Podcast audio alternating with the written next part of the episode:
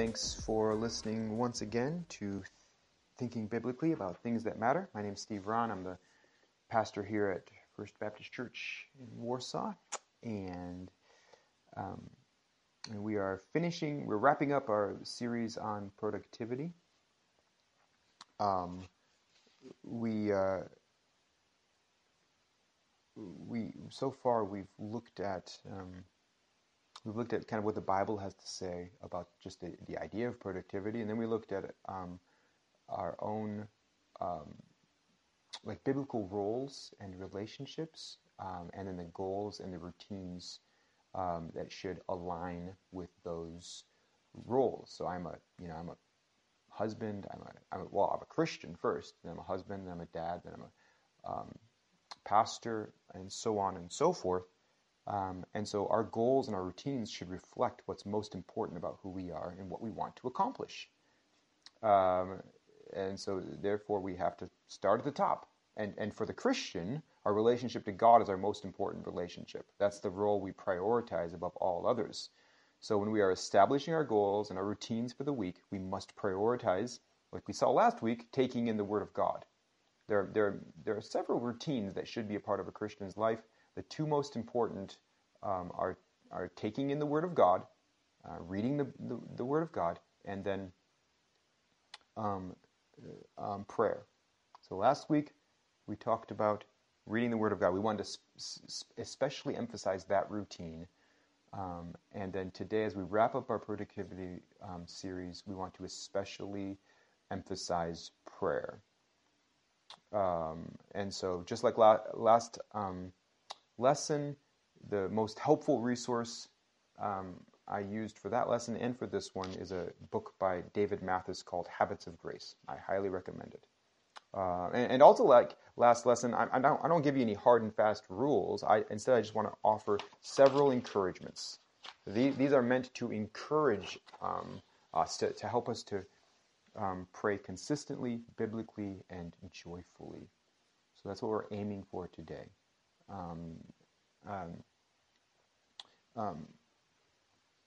here, here are um, several encouragements um, that will help us to pray consistently, biblically, and joyfully. Um, so here we go. Uh, number one, remember that prayer is a response to God.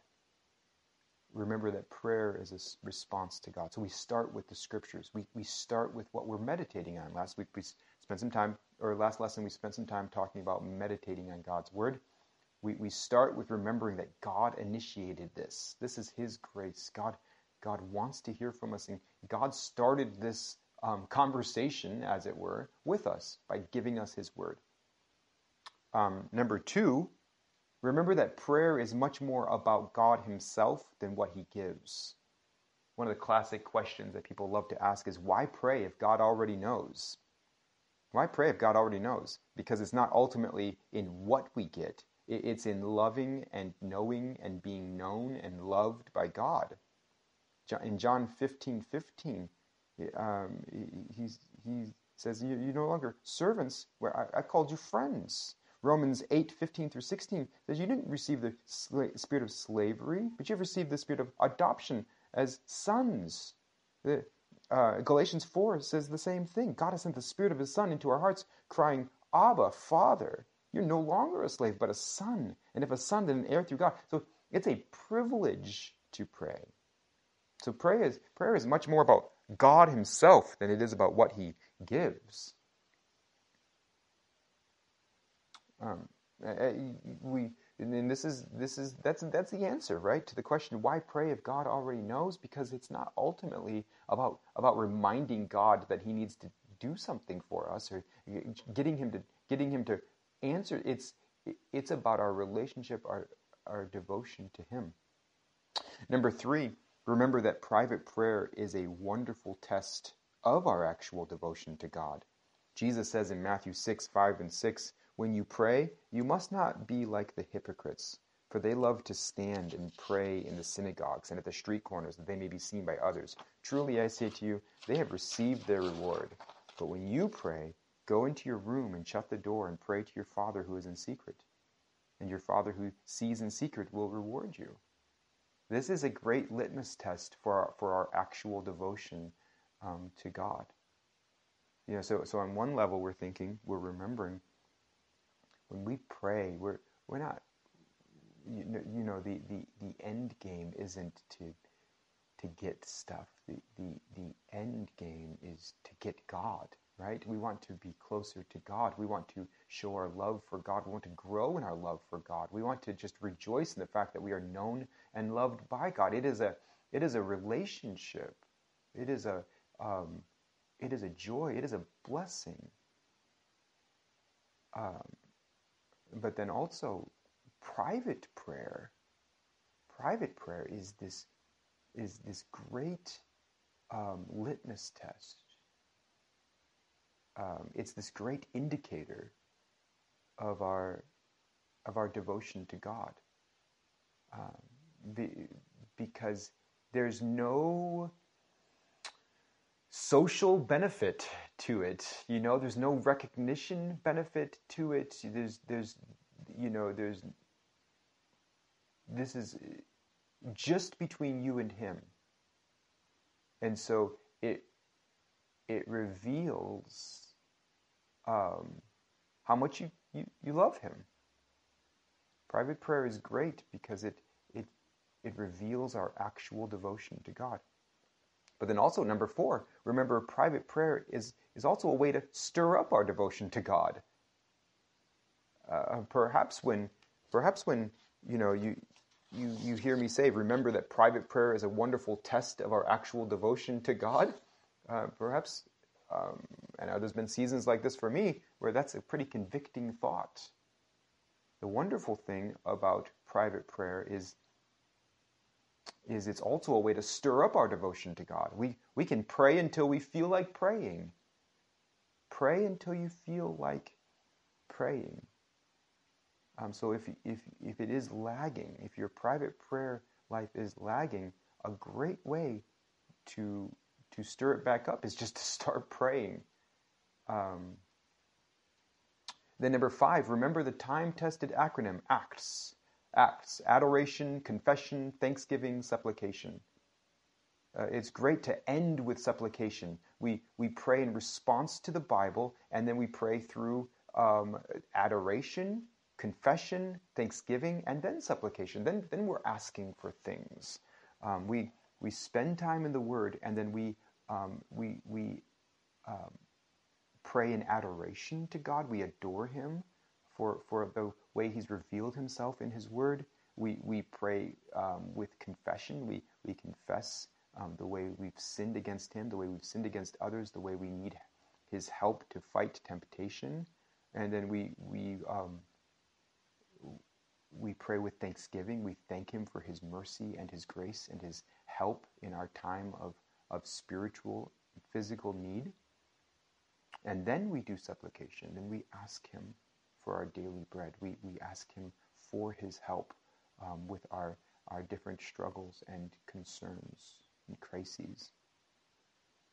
Number six, remember the practical value of lists, three by five cards, and, and apps for your smartphone. There's no biblical command to have a prayer list, but it is the best way to keep our word, to remember to pray for who and what we want to pray for.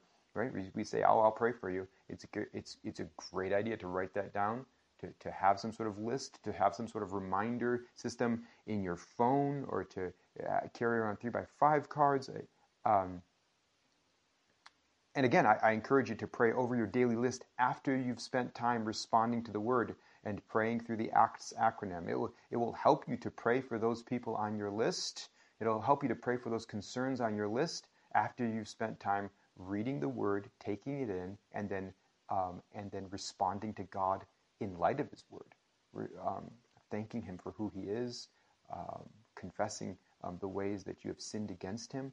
Uh, it's it's um, and, and then we go into um, these are the prayers that we want to remember to pray. The prayers for certain people in our lives, or the um, the prayers for certain concerns in our lives.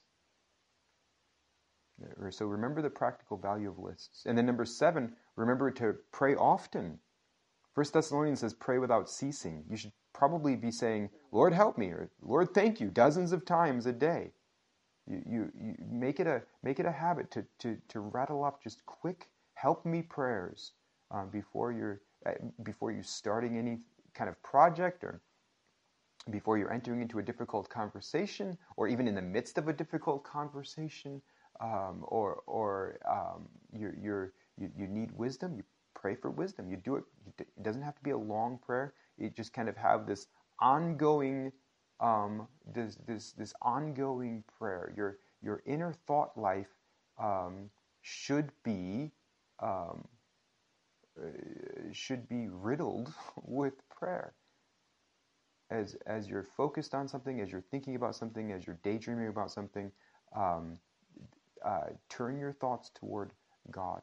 Ask Him for help. Ask Him for wisdom. Um, ask Him for strength and for courage to, to do the right thing. Remember to pray often. Number eight, remember to make it a routine to pray with others. Pray with others. So, so we've mentioned private prayer a couple of times. We also need to pray with others. This is a harder routine to build than private prayer, right? This just takes more organizational work. So why does it matter? Well, it's called for in the Bible. The Lord's Prayer says, Our Father we, us, our. The, the model prayer is corporate prayer. And then, and then you look at, like, for instance, the book of Acts, the, the corporate prayer is modeled all over the book of Acts. Uh, corporate prayer unites us uh, uh, around what matters, right? It, it, it brings unity. We, it, it, kind of boils down here are the things that we all care about. Here are the things that are, that are, of most importance. So it unites us around what matters. It, um, praying with others helps us to pray biblically. If you listen to a seasoned saint um, pray, it, helps you to know how to pray. Um, helps us to know each other better. I mean, we're commanded to bear one another's burdens, to stir one another up to good works. Praying with each other, simply listening to each other pray, is a, is a wonderful part of this. And it helps us to know Jesus better.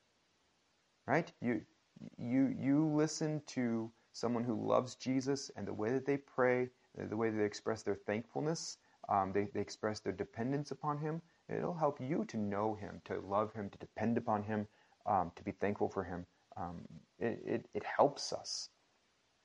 Um, so so let's um, let's remember to make it a routine to pray with other believers. Number nine, remember to fast.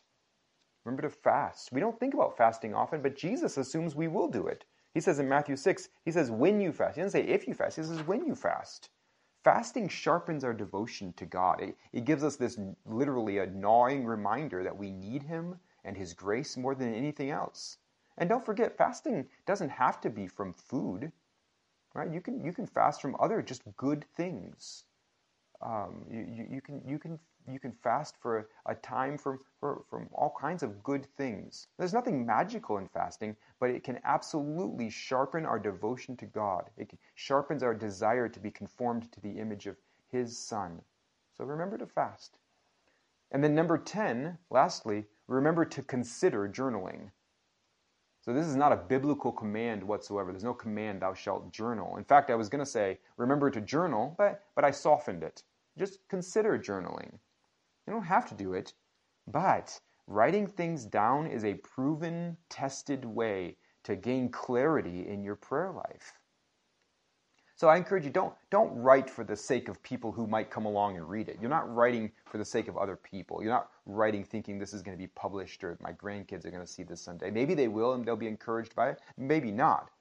Uh, but but you write out the ways you want to grow spiritually, the way you want to see other people sanctified, the, the ways you're thankful for what God has done for you, the, the bitternesses or the fears you're trying to overcome. Write out verses that are meaningful to you. And then and then write, what does this teach me about God's word? What does this teach me about how I should live? What does this teach me about God's ongoing work of grace in my life? And then pray according to those things. Journaling can be one of the most clarifying things we do. So I encourage you, write your prayers down. So those are my 10 bits of encouragement um, for you. Uh, lots more we can say about um, prayer, but uh, but I, I want to just um, I just want to encourage you uh, today. Remember, prayer is a response to God. He He gave you His word. He wants to hear from you. This is much more about God Himself than what He gives. And, and, um, remember also, it's a, it's a wonderful test of our actual devotion to God. And if we're flagging in that, remember that private prayer is also a way to stir up our devotion to God. Remember to spend time adoration, thanksgiving, supplication. Adoration, sorry, confession, thanksgiving, supplication. Uh, remember to, to make use of lists or, or apps for your smartphone. Remember to pray often. Remember to pray with other believers. Remember to fast. And and um, and I also, lastly, I consider I I, I, I um, encourage you to to consider journaling. All right. As always, if you have any questions or comments or feedback, if you'd like to reach out to me, uh, my email address, pastorsteverahn at gmail.com. And until next time, thanks for listening.